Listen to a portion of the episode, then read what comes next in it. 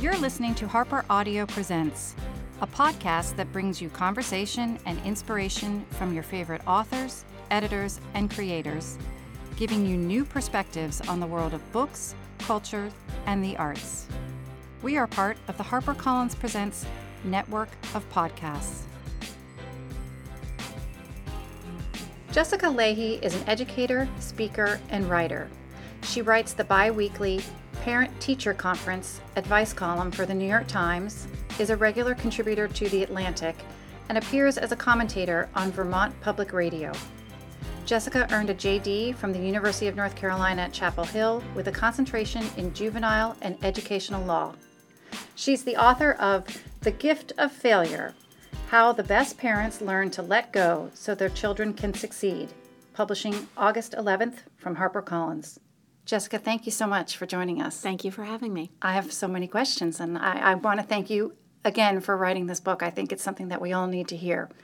Now, you open the book with a quote from Shakespeare's Henry IV.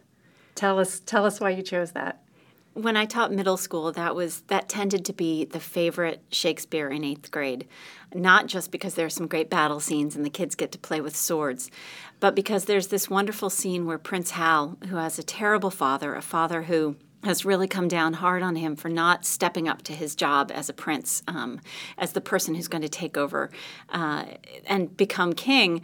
Hal is really upset about that, and and it seems like Hal's not going to take on that mantle. And then, in a beautiful soliloquy that's in the in the front of the book, he steps forward on stage and lets the audience know that hmm, he actually does get what his responsibility is, but he's not going to do it on anyone's schedule besides his. He's not going to do it on their schedule. He's not going to do it the way they want him to do it. Um, he's going to do it the way he wants to do it. And that's true for all of us. Yeah. Right?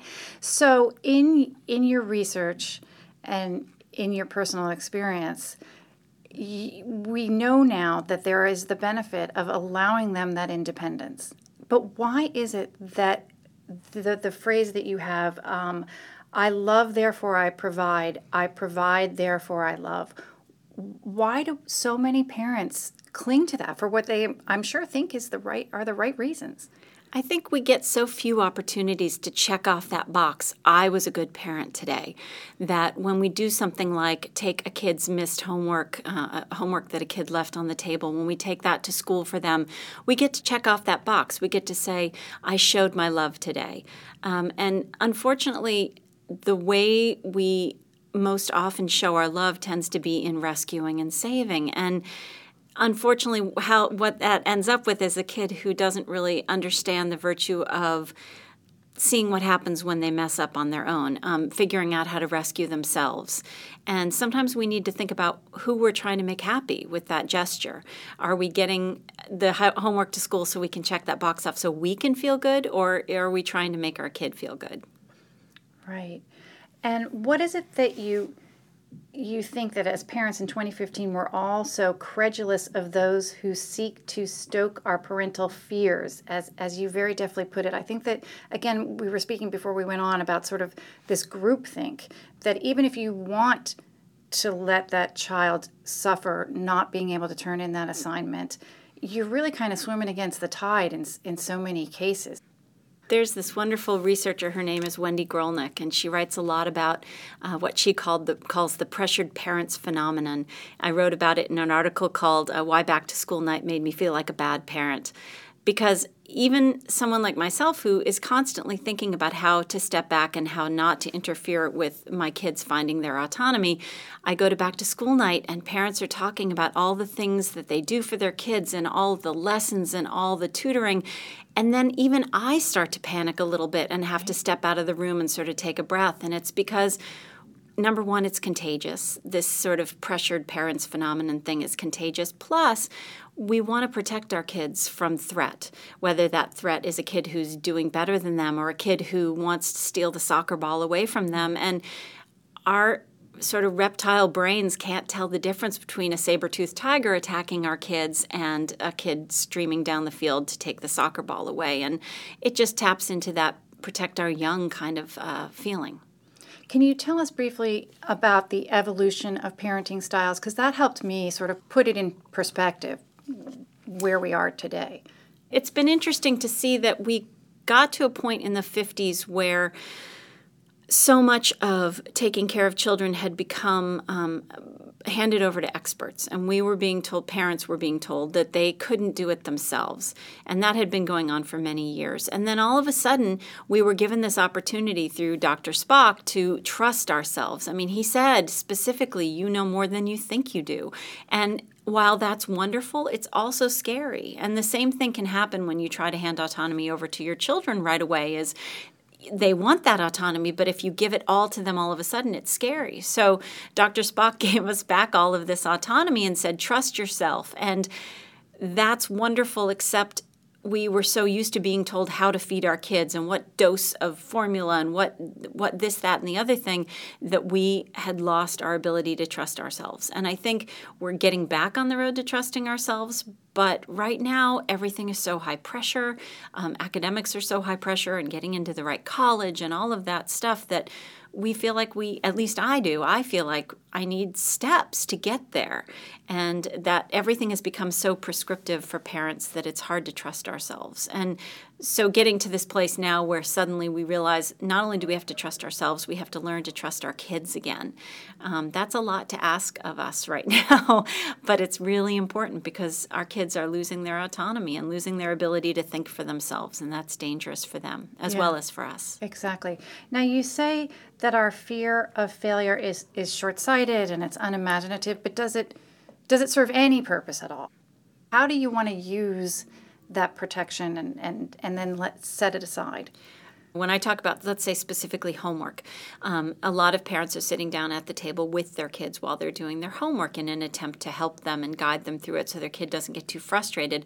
Unfortunately, that's having the opposite effect. When you're there answering the questions before they even have a chance to wrestle with the questions, it's not making them feel more competent. It's making them feel less competent. And so when I start talking to parents about homework and they say, well, I can't just leave the house, walk away, and not help at all. And I say, I'm that's not what I'm saying. What I'm saying is, let our kids see us have our own lives. We're doing something else across the room. You're there in case they need you, but you're not stepping in at the first moment where frustration seems to happen. Um, there's some wonderful research showing that if we step in too soon, we create learned helplessness in our children. So being there for our children is so important. They need us, but they just don't need us there as quickly as we're stepping in or as often as we're stepping in. To us, it feels like we're saying, I love you. Unfortunately, what they're hearing is, I don't trust you, or I don't think you're competent to handle this yourself. And that is the last message we want to send um, because what we're feeling in our hearts is I love you and I want to help you. Um, but maybe helping them uh, requires us to step back a little bit. It's interesting in, in my experience that sensitivity only increases. So I have a 16 year old girl, and even even when she's telling me if she's upset for something, if I offer a specific potential solution, she's very annoyed by that, and mm-hmm. it's very insulting to her. So I've, I have to try to remember, and I don't always remember it, but just, just to say, just to talk back, oh, I understand, rather than, well, did you ask this question, or did you try this, or did you try that? It's been interesting in writing about various aspects of parenting in, in my New York Times column. Over and over again, the answer from the experts seems to be if you really want to help teens, listen and reflect back that you understand that they're having the feelings that they're feeling, whether that's in children who self injure, whether that's children with eating disorders, whether that's children with anxiety. The most important thing we can do is be there, listen, and reflect back that we validate that they are feeling the things they're feeling. And beyond that, you know, sometimes that's all they need. Yeah, because she's she's actually said if if you offer a solution, it's like you're rushing past my feeling. There's a great scene from the movie White Men Can't Jump with Woody Harrelson and uh, I can't remember her name unfortunately, where he she says she's thirsty and he offers to get her a glass of water and she gets very upset. She says, "I don't want you to solve the problem for me. For me, I want you to just empathize with my dry mouthedness." Rosie Perez, that's who. Oh, good, good name recall. All right, so tell us what your interpretation of resilience is and why it's so important to develop and support that in our kids. one of the things I've been seeing, and actually the reason I wrote the book is I was seeing this so much in my classroom that my students were so afraid that they were going to make a mistake and look dumb or look like they didn't know what they were doing that they would get paralyzed.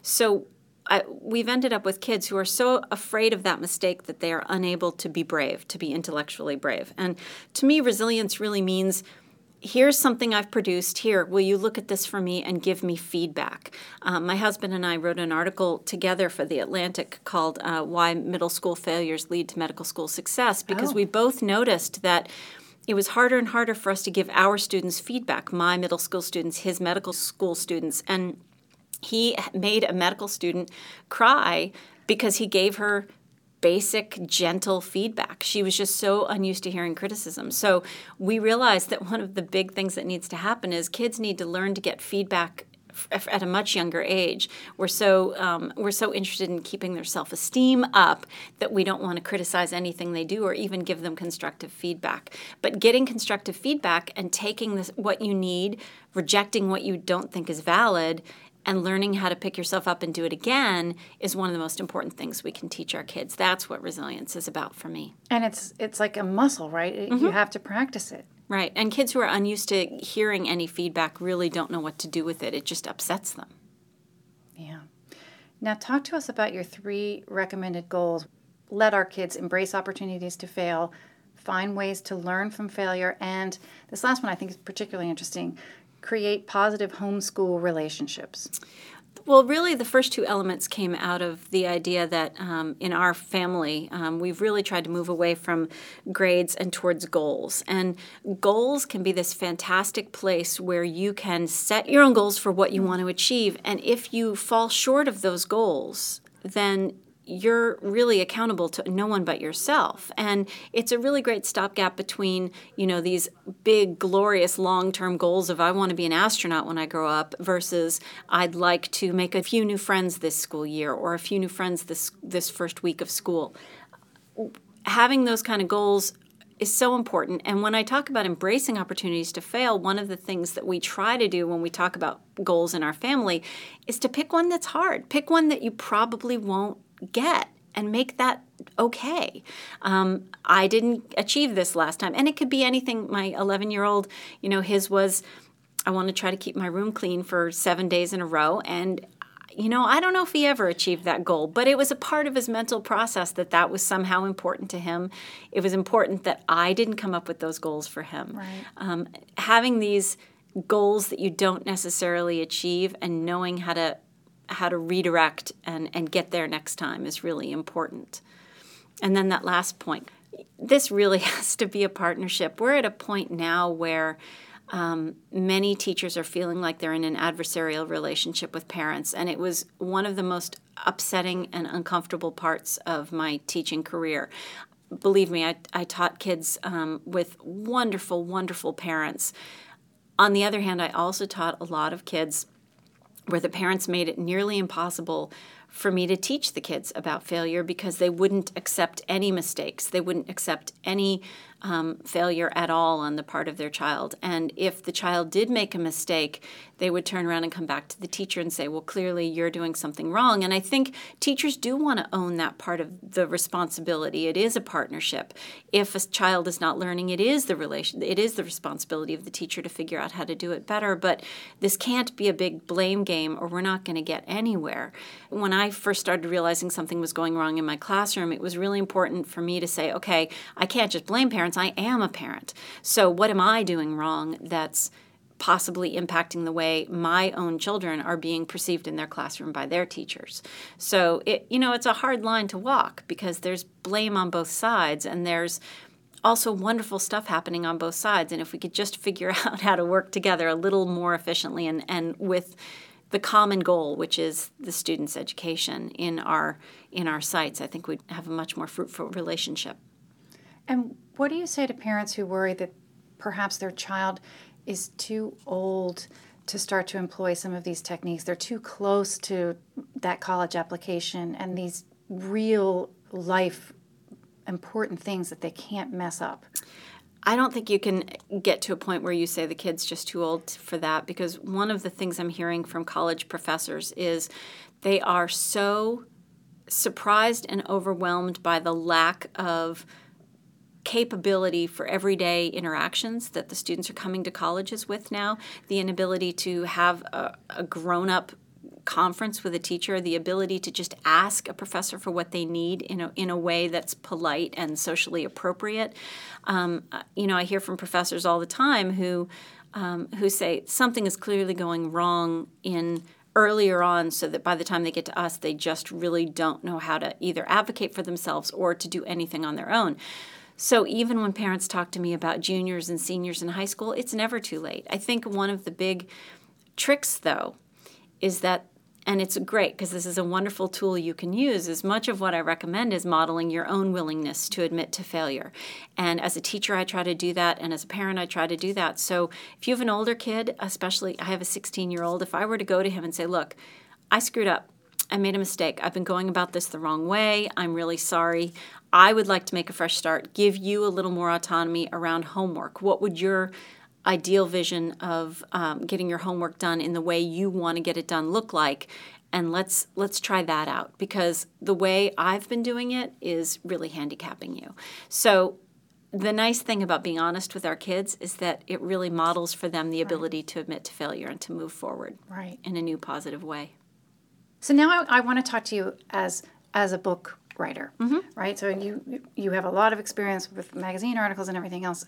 So tell us about your process of writing this book and what what your habits were. And I, I'm always curious about who uh, authors' first readers are, who their most trusted allies, where they show those early pages. So so tell us about all that moving from journalism to writing a, a, book is it's they're two very different things. My headspace for my new york times column is 850 words. My headspace for the atlantic is around you know 1000 1200 words.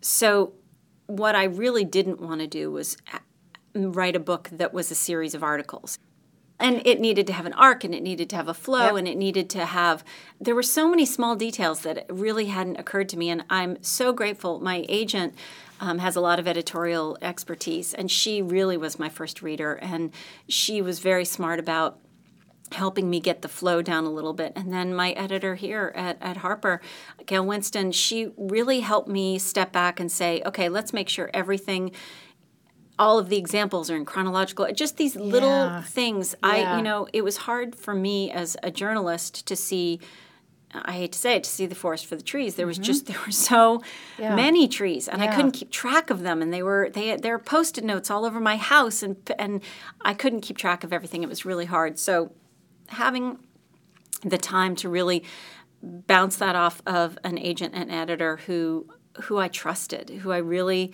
respected and trusted, and felt like I I could make mistakes. I made a lot of oh, mistakes, and you know, yeah. honestly, this this book was a, a, big process of making a lot of mistakes, getting editorial feedback, um, and and fixing it. And as a journalist, I'm certainly not unused to editorial feedback. I've had to you know get a pretty thick skin about that. But for some reason, the book just felt bigger. Book felt emotionally bigger. It felt you know once you sell a book there's an expectation yes. that there will be a book and it will be a certain thing. And that's a hard thing to live with all the time. Sometimes it just has to be about me sitting at the dining room table and writing.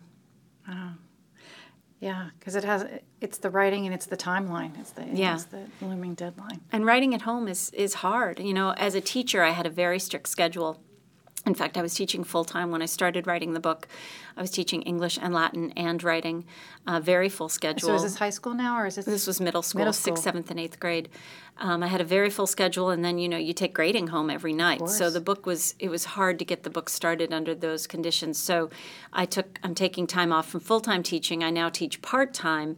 Um, but te- you know, as everyone who works at home knows, it's really hard to not do the housework and not yeah you know do that extra load of laundry and actually just write and and really for that honestly i turned to um, stephen king's on writing and i oh. he describes what his normal day looks like and honestly at this point my day i don't think i as much emulated him as ended up in a situation where my day just happens to look a heck of a lot like his that's so interesting yeah. all right now i want to speak to you as a reader what was the last book you had a conversation about, and what did you say? Mm, the last book I had a conver- well, the last book I had a conversation about was Ron Lieber's The Opposite of Spoiled because Okay. he and I write our columns run opposite weeks in the New York Times, and um, that his writing that book has has been a dialogue with readers and. Um, KJ Dell'Antonia, my editor at, at the New York Times, and Ron, we are constantly tossing ideas up about columns and what we could talk about and how things would fit together. And Ron's book has just come out, um, and, Yeah. and we've been doing a lot of talking about that. Yeah. Does, your your your books are very complementary, aren't they? They are, and we've been doing a lot of talking about how we can, how that information fits together nicely. I get the question a lot. Well, what do I do about allowance? So at that point, it's it's I, you know it's really nice for me that the book has finally come out because for me for a year I've been saying, well, there's a book coming out that will deal with that exact thing, because you know money and money for grades and money for household duties is a really big issue, and I deal with it in my book. Um, but Ron's book really is about that entire conversation. And that's a hard conversation Mm. Yes. to have. And it's outside of my wheelhouse. So Yeah. it's really nice that that piece of the puzzle is sitting out there. You can point to that. Now, what would you, what book would you recommend to a 13 year old boy? I just came uh, yesterday. I was in my classroom and I had a classroom full of reluctant readers. Perfect. And I had um, one boy who says he will not read, um, but I happen to know that he likes to deer hunt. And so I gave him um, Tovar Cerulli's book, The Mindful Carnivore, about a vegan who realized if he was going to eat meat, which he felt like he needed to do for his own personal health, he would have to hunt that meat. And so it's his process of becoming a hunter. Wow. And I think the kid seems to like that book. Um, we, I took in a bunch of Sherman Alexie for some of the students. Um, I took in a copy of um, A Tree Grows in Brooklyn for a girl who was going to be leaving my classroom, and I wanted to give her a really good sort of girls coming of age uh, kind of book. Um, Stephen King's On Writing is a book I tend to hand to my students a lot. Um, that's a book that I feel like a 13 year old could really Yeah, get and feel like they're having a conversation. And it happens to be about writing, and and he gets grammar in there, which is I think fantastic. that's a really good tip. I'm gonna I'm gonna buy that for for some that's people that's one that I've handed out a lot That's in my good idea. classroom. And and the Graveyard Book uh, by Neil Gaiman, I hand that one out Yeah. quite a bit too. Yeah. Mostly to sort of 12, 13 year olds. Yeah, that is a good one. Mm-hmm. All right, now my last question: Were you to know that you would be banished to a desert island, and you could take three books, what three books would those be? Well, see, that depends because does does Depends the on what. well, it does. You know, do I get the complete works of Yes, you Shakespeare? can. Yeah, you can. Then well, I have okay. Well, that I don't know. Somebody asked me this morning, "Do I get a series?" And I said, "Yeah, you can have a series." So she went with uh, Harry Potter, but I don't know Shakespeare. Eh. All right, okay, go ahead. I'll All right. Well, if if I only get one Shakespeare, then I take King Lear because that's my favorite. That's my favorite to teach. It's something that um, has been a really really important um, book for me. And and this is a weird. The book I've been recommending and giving away the most is actually um, 84 Charing Cross Road Aw. by Helene Hanff. That's one of my. That's always been one of my favorite books. Um, I might take a prayer for Owen Meany. Aw, Yeah, that's another favorite um, one that I taught in high school in my Ah. American literature class. So I think they're all books. For the most part, I have books that I love to read and books that I love to teach. Um, there are a few books I know by heart, like uh, Great Expectations and Tale of Two Cities, because I've taught them so many times. them. But though I'd be tempted to take those too. So, yeah, it would be that would be a really hard one for me. it's hard for everybody. Yeah. Well, you- when people say, "What are your favorite books?" I, I have to say, to teach or to read, because those are two very so different categories for me. yeah, that's interesting. Well, thank you again so much. Thank you for the book, and thank you for your time with this conversation. Much appreciated. Thank you for having me. Thank you for listening. I'm Anna Maria Alessi, and this episode was edited by Sharon Matlin with production help from Jennifer Monroe. The books featured in this episode are available for purchase wherever books are sold. Please be sure to subscribe to Harper Audio Presents, and you can send us a question or comment via our Facebook page. We hope you'll join us next time as we hear more from leading figures across books, culture, and the arts, all brought to you by Harper Audio Presents.